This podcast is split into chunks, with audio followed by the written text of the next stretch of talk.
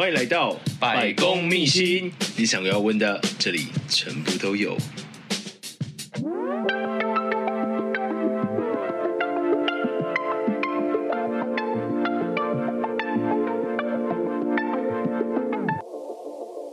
大家好，欢迎来到百工秘辛，我是节目主持人史先生。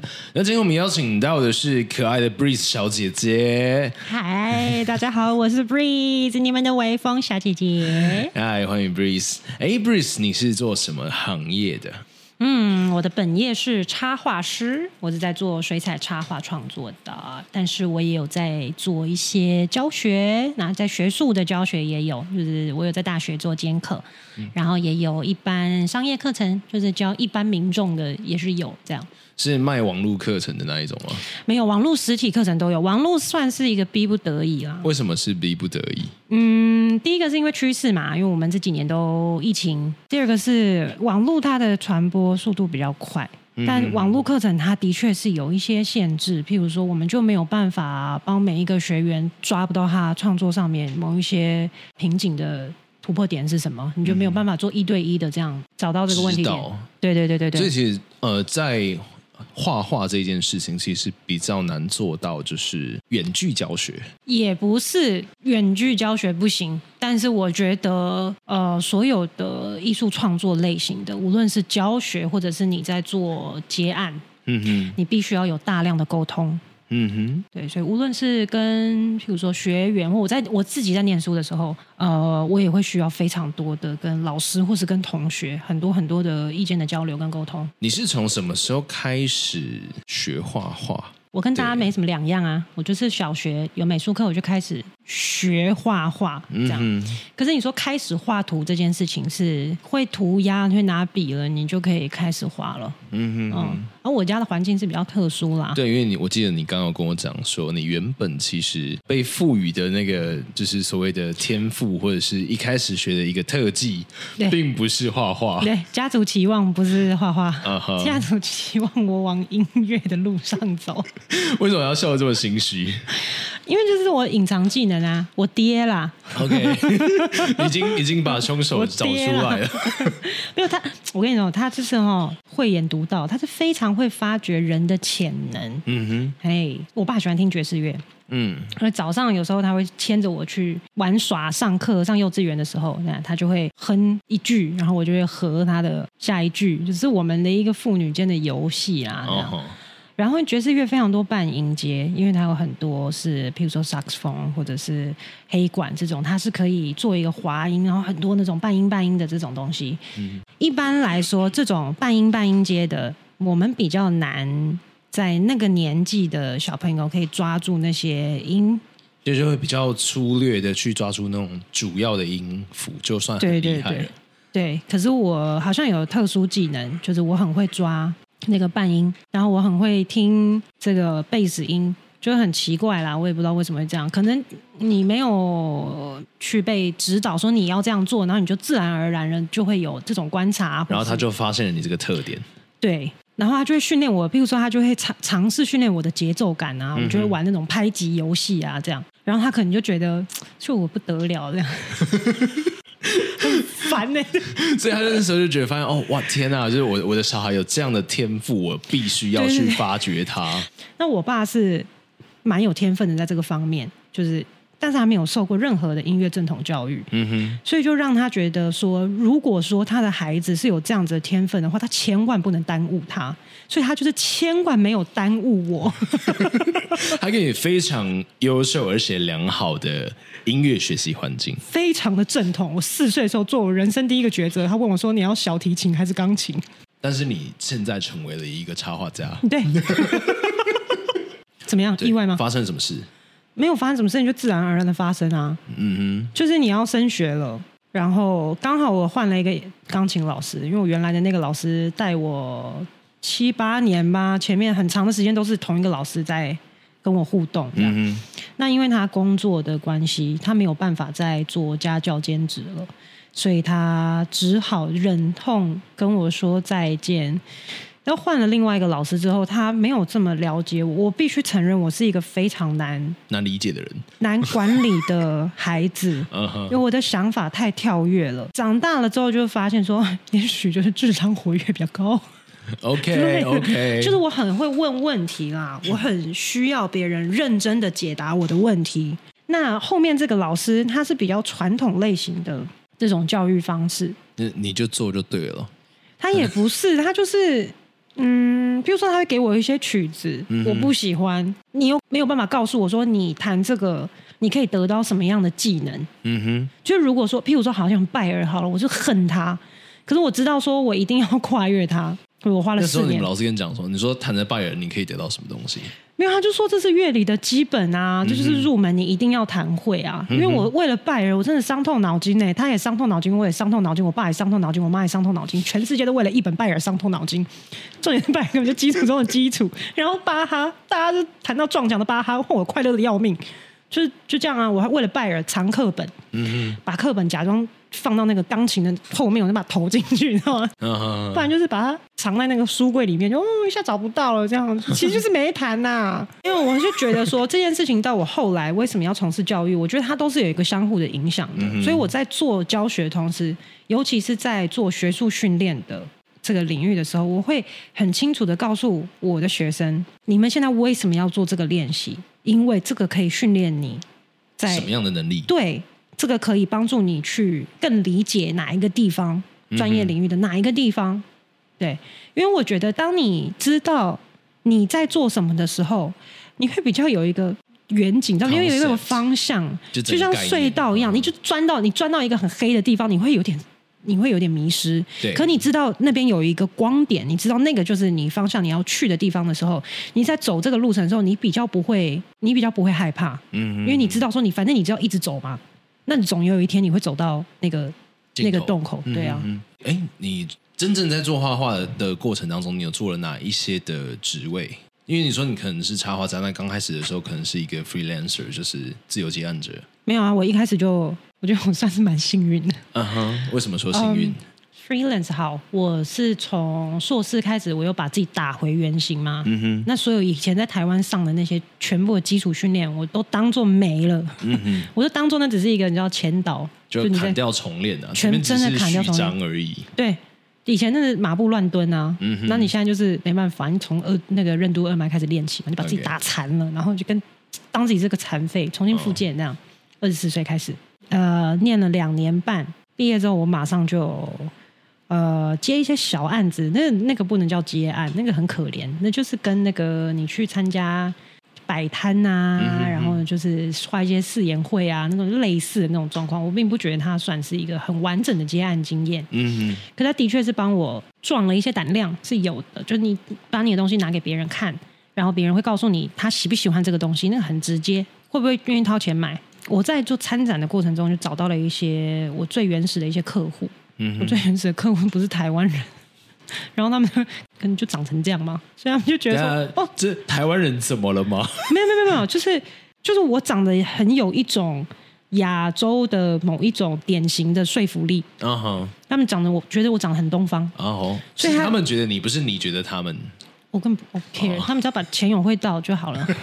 OK，对，他们就觉得，因为我那时候黑长直的头发，嗯哼，他们就觉得我是某一种亚洲很典型的，然后我在漫画里面翻到那种，就丹凤眼了，对对对对，嗯、所以他们就觉得说，哦，那我要画日系的角色找你，哦、就感觉很有说服力哦，所以我就接到了一些这种案子，做一些角色设定啊，就比较简单的这种，这是我最刚开始的接案，嗯、呃，还有也是会加减做一些教学，教学就很快啊，为什么说教学很快？很快可以赚到钱呐、啊，因为你只要付出时间跟你的专业，你就有马上就有现金回报了。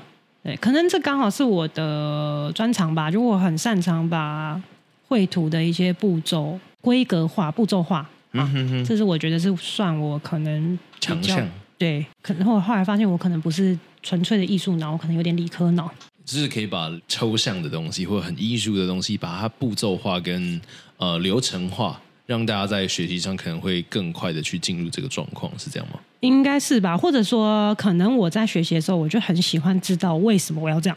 嗯哼哼，对，那同时我在教学的时候，我也可以告诉他们为什么你要这样，或你不这样你会发生什么事情。那你可以试看看，嗯，这样就是就尝试嘛，这样。那这就是最开始的进入产业前的一个前导。可是我一回台湾，就签证到期了，我就回台湾了。我也没想留。你说签证是指哦？你在硕士的时候是在国外念的？对对对，我在美国念硕士，然后我也在美国就拿了他们实习工作签。嗯哼哼。然后就到一年嘛，然后就觉得啊，要留下来好贵哦，我就不想办那个，我不想付那律师费。然后我就觉得，那那客户就已经有一些认识我啦。那现在只要在网络上面宣传，然后我们维持这个人脉，那就可以啦。那我在哪里有差吗？那我要回台湾，就至至少生活费是便宜的啦。那就很任性啦，就觉得说，哦、任性的点在哪里？就好像也没什么，我觉得没什么太大差异啊。嗯、那主要是因为我有一段时间没回台湾了，可能两年多吧，嗯、所以我就觉得啊，那我想回台湾，然后又觉得那边就是你看到那边的华人的生活的一些形态，就差不多就是那样。哪样？就是你看到的那样啊，可以详细描述一下吗？譬如说，我们可能就要为了我们的签证，嗯，去做很多的奋斗。对，我们要找可以帮你签这个工作签的人，当你的 sponsor 的人，帮你背书的人。然后好，然后你为了想省钱。你刚开始就会租一些要跟人家合并的房子，然后你就开始发现你没有生活品质，然后你赚的钱都是在付房租、付税、付 blah blah blah 一堆的，然后你真的赚到经验了吗？其实也没有，因为你永远是一个 contractor，他们就是用合约，嗯哼，就是约聘的这种方式请你，其实没有什么保障。然后还有很多啊，你根本不敢生病，你在念书的时候你就知道了，你没有办法生病啊，就算你有健保，嗯、可是还是很很惊人嘛，对。对啊，那就健保，那加上其他的什么意外险、伤医疗险什么什么的，可是你随便在美国随便看一个急诊就是两千块，吓死人了，然后给你一包止痛药。其实哈、哦，回来还有另外一个原因啦，就是我觉得大家一直在说鬼岛鬼岛嘛，然后大家就说啊，你们留在那边才会有好发展。其实我真的不这么觉得，嗯、因为我在那边接案了之后，我就发现说，其实你的人哈在哪里没有什么差别，你心在哪里才有差别。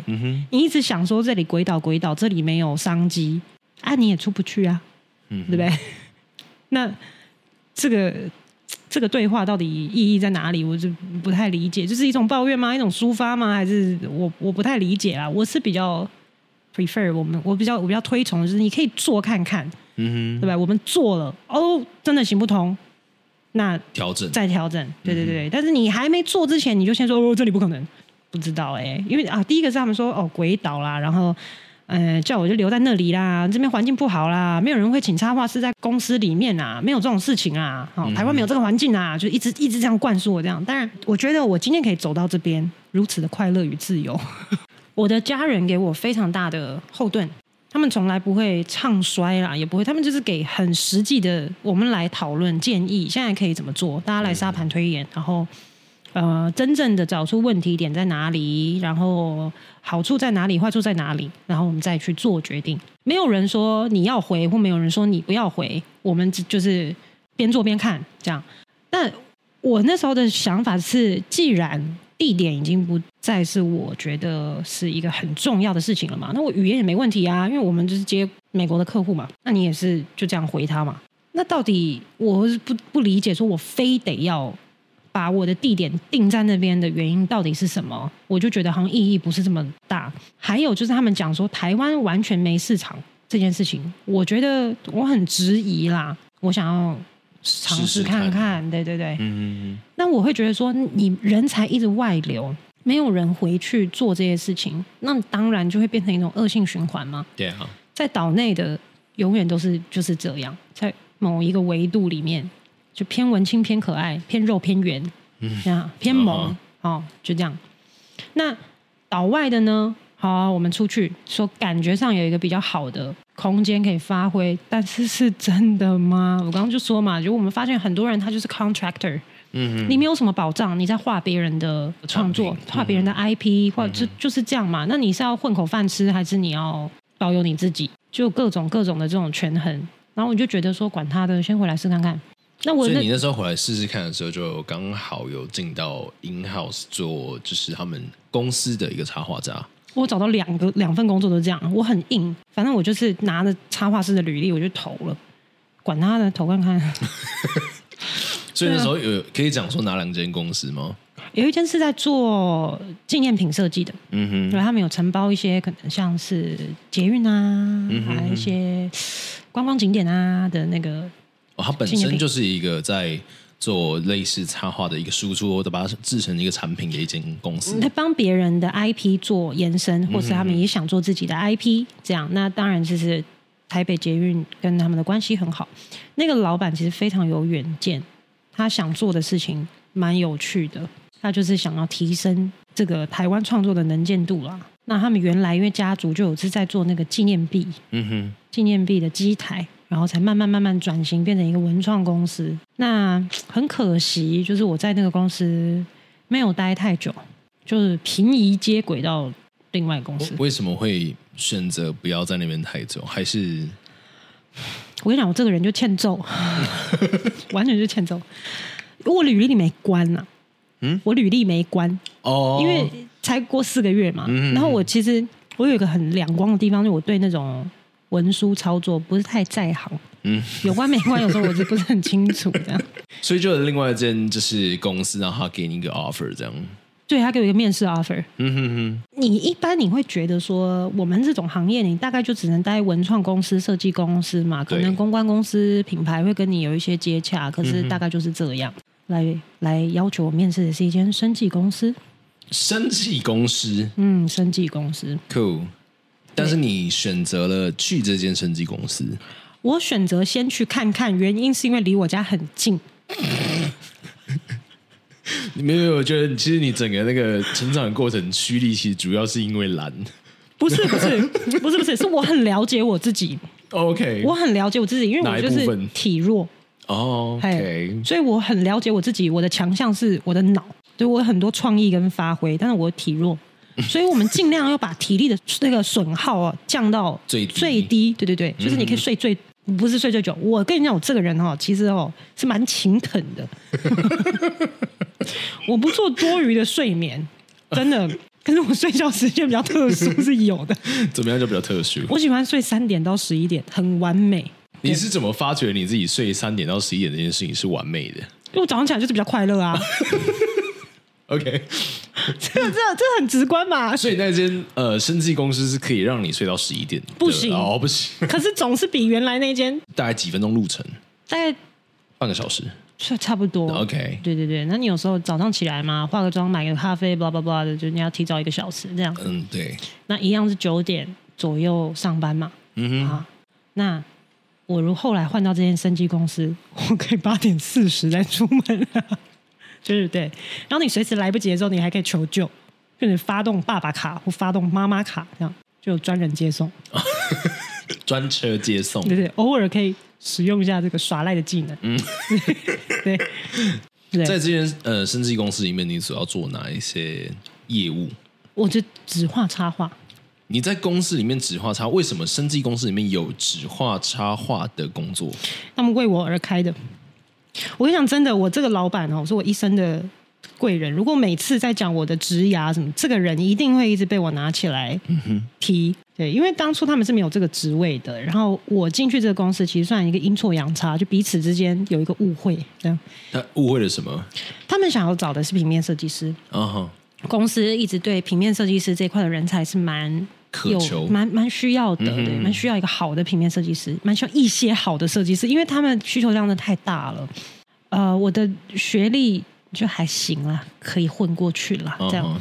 那可能看作品集，一般人是看不到这么多专业细节的部分，就可能只是看美感的部分。对，那他们可能就看到我的潜能吧，所以就邀请我去面试。其实不是因为公司的大小驱使我想要。跳槽或是公司的远近，其实最重要，想要真的非常想跳槽的那个念头，第一个是我的主管，感觉好像很棒，这感觉很棒。为什么你要眼神闪烁？不是不是，但是很棒不是一种你可以当下可以讲出它棒在哪里的一一一一些细项，不是，就是那个感觉，就是你觉得这个人他的那个呃组织计划的能力好像很强，你可以感觉到这个主管。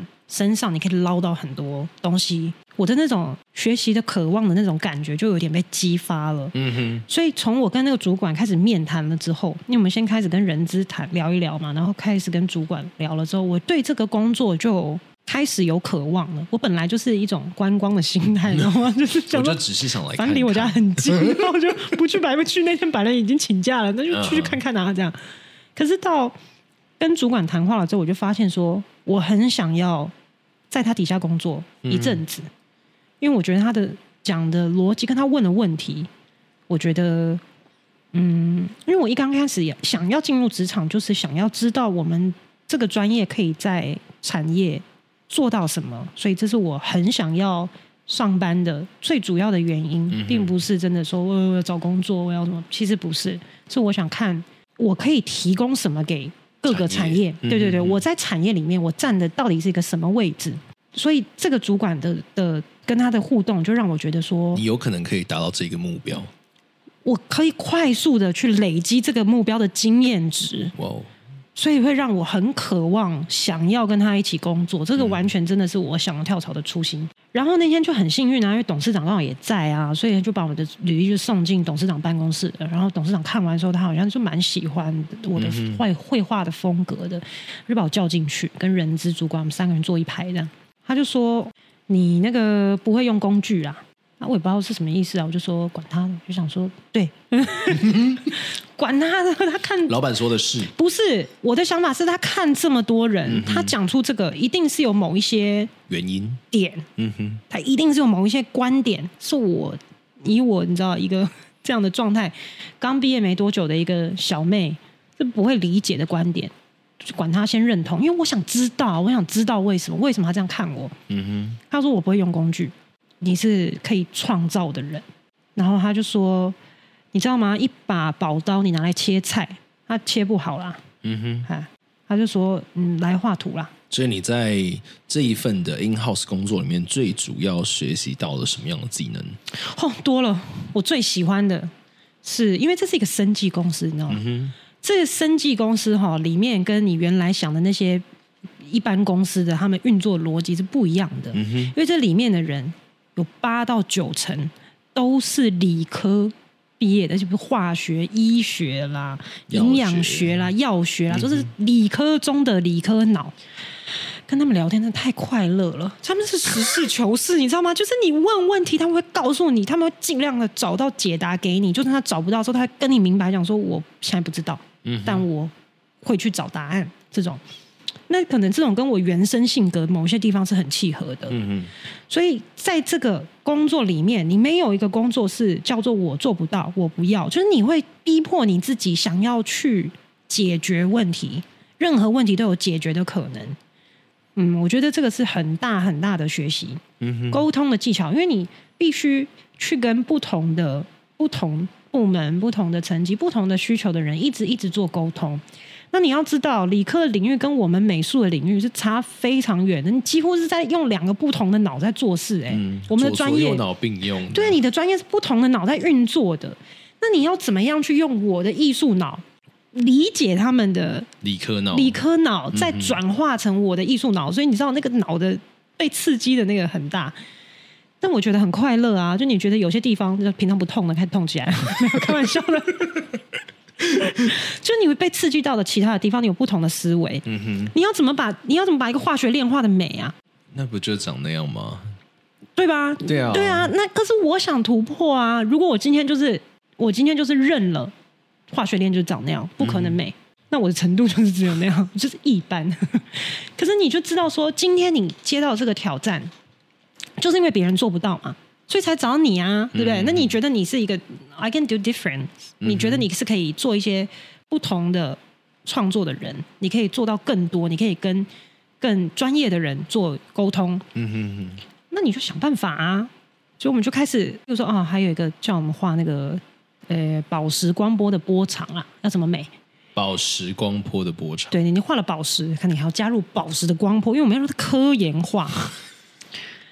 你，我跟你讲，你不要千千万万哦，不要去靠邀你的业主的需求跟美感，嗯哼，因为他就是有这样的需求，他才需要专业人士帮他达成。他就是没有那样的美感，他才会想要需要我啊！你要知道这件事情啊，要很清楚这件事情。所以当这个案子来的时候，我就觉得说，我的，我先想一想，光波是什么东西，我是不知道。所以我们就开始去找谁可以告诉我这件事情。我觉得里面最可怕的事情是哦，因为我们是用。化学、科学这些事情，配方在做生意的，嗯、所以你有关这些的数据理论，你是不可以错的，对，绝对不可以，这会帮公司找很多麻烦，就绝对不可以错。好，那我们要在怎么样这样子的基础上面做到美学这件事情，我觉得真是太好玩了，哎，疯掉。太好玩，太好玩了，疯掉啊！所以其实你本身的个性是非常喜欢这种有挑战性的事物，或者是不停的去激发你大脑的一个创造力的一个过程。对，嗯哼，对对对，因为理科哎，谁会没事说创作者会跟理科合作啊？所以我可以说，就是你的创作在呃生技公司这一段过程里面，其实非常大量的得到一个。科学性的一个步骤跟流程的一个，我觉得也是有多少会有一点相互的影响这件事情。嗯嗯嗯，因为你说你之前有做手册，对对对对对，你这间生技公司本身是呃在帮其他公司在做配方的研发，嗯对对对，所以他们有非常多的专利。嗯哼，我真的是一生没看过这么多博士，你知道？所以你做的这些手册是为了把这个专利，然后给其他公司的老板来看，对对对对对，然后让他们知道说，哎，你们这个专利是在干什么的。我其实做的东西很简单，我只是在把这些专利图像化而已。嗯、就是比如说，呃，我帮应该说，我帮公司建立一个它专有的图数库。嗯哼，就里面全部都是他们专利的效性成分的每一张不同的图片。嗯哼，就是这样，我就是把这些东西美化，让这一本专利的手册。看起来比较比较漂亮，比较漂亮，就是这样，比较漂亮。还有，我发现一件事情非常重要，嗯，就是我帮这个业务，他们对他的这个手册拿出去的时候，他更有信心，因为他就是你就被美学包装过的嘛，你里面的东西就是这么好，那你的相对的视觉，你也要给他这种科研、高级的、精细的感觉啊。嗯哼，如果说你今天就里面做的报告真的很厉害，你就上网去图库买一个图。那你跟 B 公司有什么差别呢？你没有嘛？就就是你很难去再做出区隔性了。对对对，而且他就专业度。就是第一印象，你看到啊白纸黑字啊，看起来都是报告，看起来都一样。对对对对，你不知道你真正厉害的地方在哪里，但是你经过了呃你美学的一个包装跟转化之后，嗯，它看起来的整个质感就又提高了一个层次。就是把它系统化，嗯，而且他们所有全部都出自我的手嘛，嗯，所以它的风格是非常一致性的。然后这个图库，我们今天要去做参展，我们要印大型输出，好，我们工厂要做美学的设计，什么你就随便拿，就是有。这东西就准备在这边。那这个东西呢，帮助我很大很大的在专业技术上面，是因为里面有非常多优秀的平面设计师、嗯哼，包材设计师、影像设计，很多跟我的领域比较接近的不同的管道，嗯哼哼，我去想办法跟他们做最密切的沟通。我要知道平面设计师拿到我的图，他在使用上有什么障碍，我怎么能够。用从我这边把这些障碍降到最低，然后让他可以无痛的交给下一位。没错，没错，没错。对，这是我在美国学习的，就是我在受教育的时候，我得到了一个非常大的启发。为什么他们的产业会这么蓬勃的发展？为什么他们产业链这么结构这么强？因为随便他们每一个人，他无论他自己的专业做的多好，他都觉得他只是一个螺丝钉。嗯哼，我要尽量的把我的专业领域的氛围做到最好，我才不会造成我下面的这个接手的人麻烦。因为我不见得会跟我下面接手的人对到话。我们可能是靠，譬如说漫画产业链的话，我们是靠编辑在串联每一个产业、每一个环节，画素描的。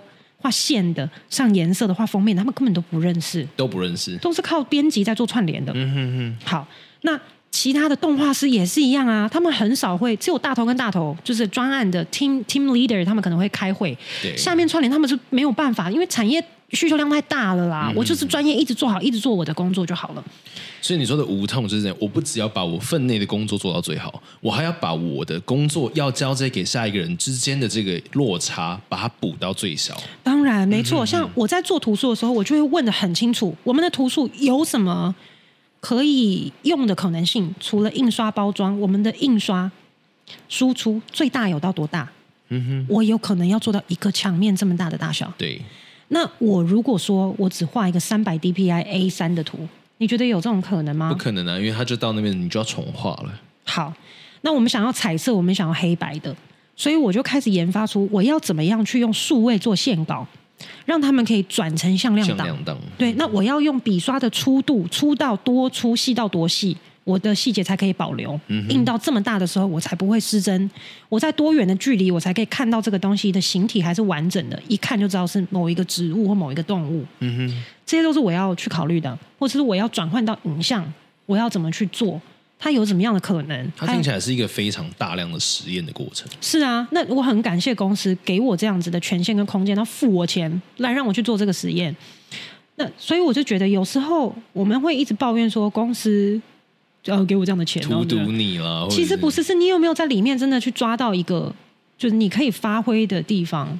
呃，所以说在生技公司这边结束之后，嗯，那也就是到你现在这一个职位吗？嗯，现在这个职位，我现在是做自己的公司，然后我就是帮各种品牌，当然生技公司我们也是会有互动啊。对。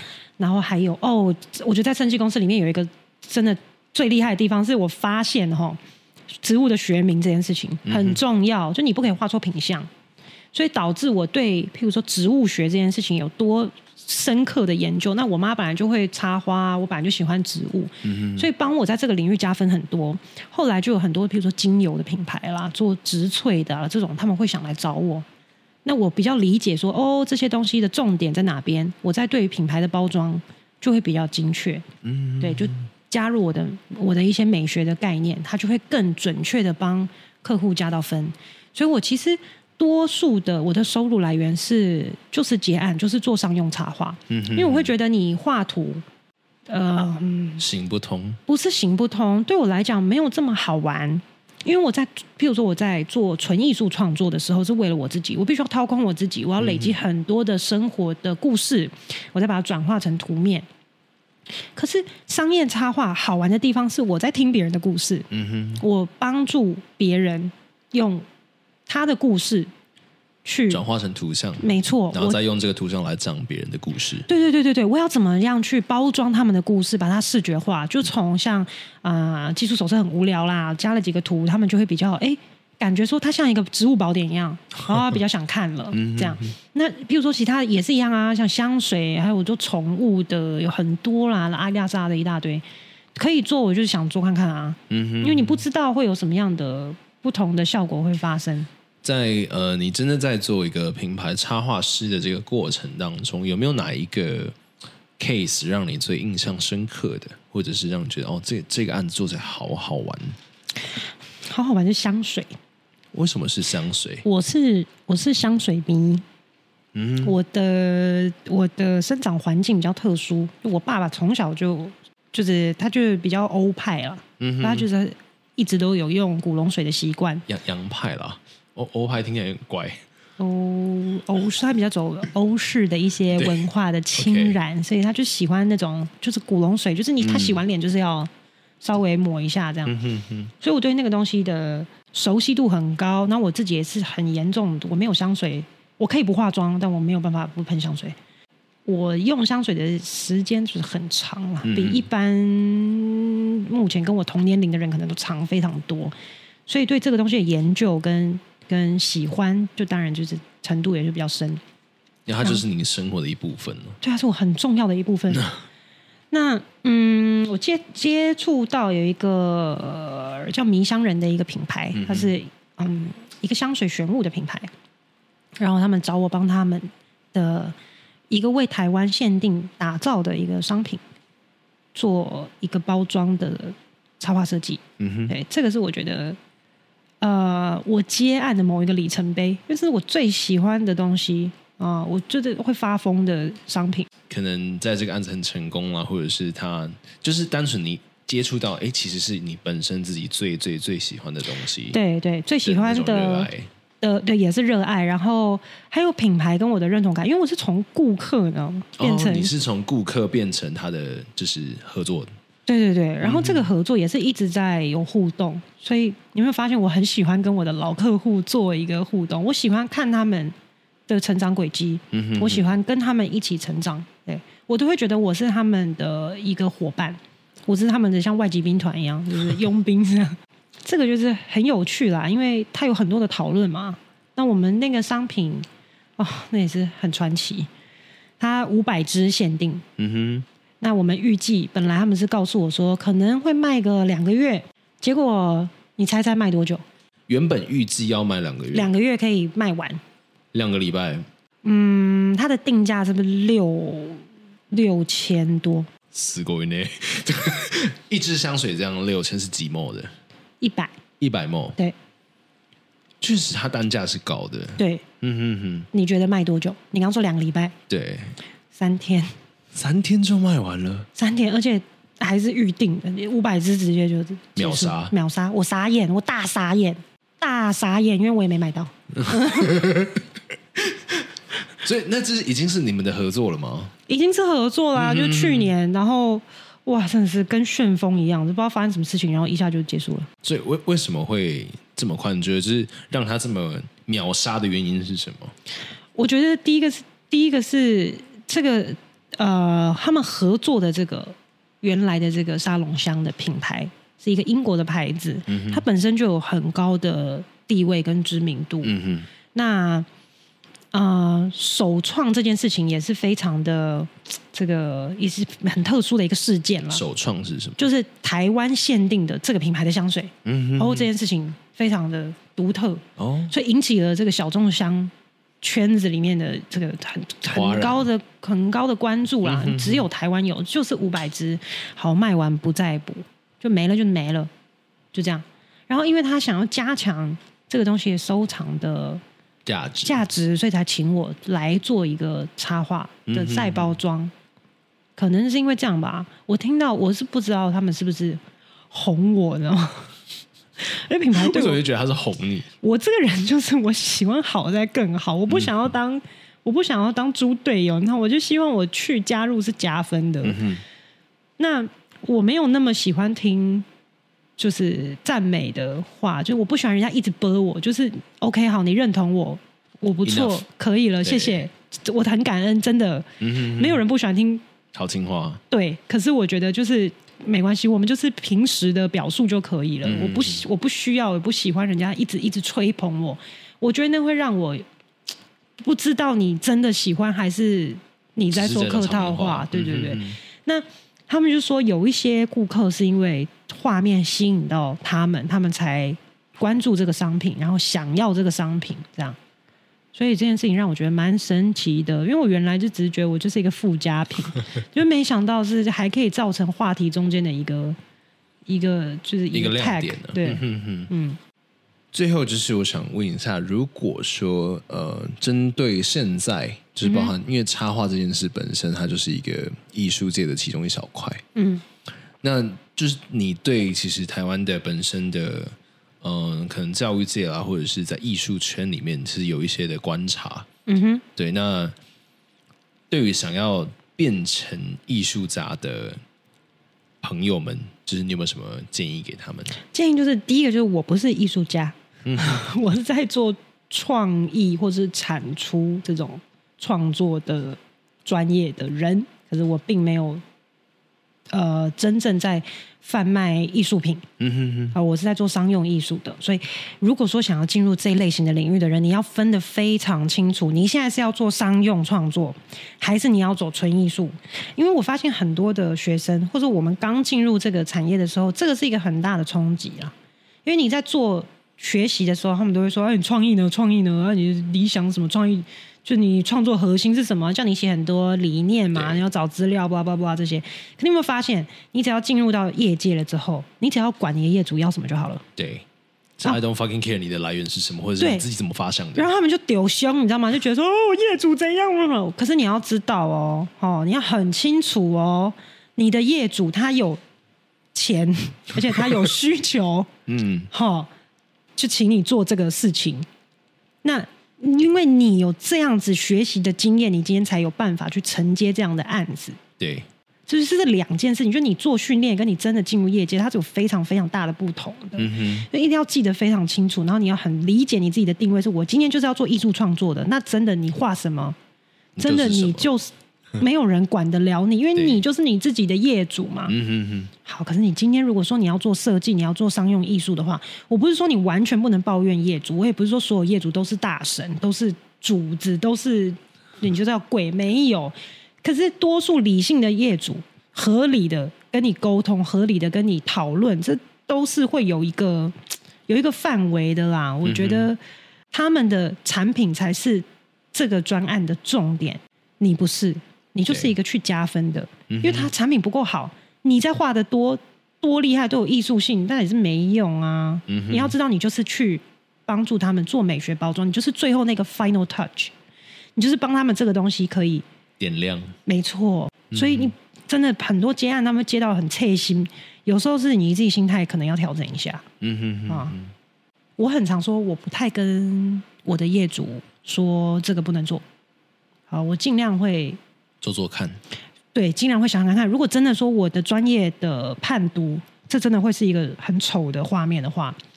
我会跟他讲说，你要确定哦，就是你确呢，就我先跟他讲说，我现在的专业判断是什么？因为我们有怎么样的原因，就你要必须要很专业的跟他沟通，你不要无理取闹，嗯、你不要跟他讲说这人很丑啊，或者说他就硬要做这样不行。嗯、你要知道这些东西是你们共同的结晶，就是跟。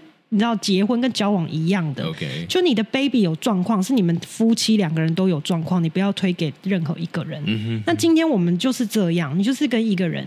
跟一个公司、跟一个产品合作，你们共同创作，嗯、所以你要知道，如果这个东西丑掉了，那个产品就是你们的 baby。Part of it, you are part of it，就是你就是你要对啊，嗯、所以你必须要去帮助你的业主去理解说，哦，这可能会丑哦，你确定吗？如果他真的很坚持，那就表示说，这件这个点对他来说一定有某一些特殊的意义嘛，必须要存在的价值。嗯、那你如果真的觉得你的专业是很厉害的。那我们就想办法在这个条件下，理解这个点，然后从这个点再发挥出另外的更好或或是就是在这个条件下，尽量把它做到它可以的最美嘛。嗯哼哼，就这样啊，只能这样。OK，对。那最后给 Breeze 一个工商时间，有需要吗？好，我觉得如果有一些美学需求的想规划的，我现在是可以做这种一条龙的服务，就是帮你的品牌从，比如说从 logo 到整个，看你要什么样的包装啦。那当然是绘图人像类的，是我最擅长的。嗯，就是什么？我最近最近在等接一个那个婚礼的现场速写，我觉得蛮有趣的。婚礼的现场速写，对对对对对对。啊，它有数量吗？有啊，我们会限制一个数量，因为它就是三个小时里面以内嘛，那可能就是会有一些排序，那我们就帮他们做一个宾客的速写，这样。哦、这是新的，我没玩过的。嗯哼哼，因为我教很多速写的课程，那我自己是蛮喜欢速写的，因为那个很变态，就是人一直动，然后你就想办法要把他那个当下 capture 下来。对对对对对，嗯、哼哼我就是可能有点被虐吧，我不知道。确实，因为很想逼自己工作这方面有点抖 M 的个性。也不是哎、欸，我觉得我是 S 到极限了，我连我自己都要 S。OK，逼到转到极限这样。对，把自己的转速提拉到最高。对对对对，然后还可能还有一些课程，我们不定时会推出一些课程。所以呃，Breeze 这边就是它本身有提供说呃，包含人像啦，或者是呃一些艺术图像，或者是它的插画。人像跟植物应该是我最擅长的。嗯哼，嗯，好的，没有问题。那我们就会把 Breeze 小姐姐的 IG 放在下面的资讯栏。大家如果有这样的需求的话，我们都可以来找 Breeze 来谈谈，就是你们想要什么样的东西，跟想要什么样的合作。可以哟。OK，好的，那我们今天的节目就到这边喽。我们下期见，大家拜拜，拜拜。以上就是今天的百工秘辛。如果喜欢我的节目的话，记得订阅，然后分享单集给你的亲朋好友。最后，最后，如果各位有工商需求，或者是你们有推荐朋友想要上这个节目，或者是对我们节目有话想说的，记得到 IG 搜寻失礼先生，咨询我的小盒子，我会很认真的看着每一封来信。大家下期见喽，拜拜。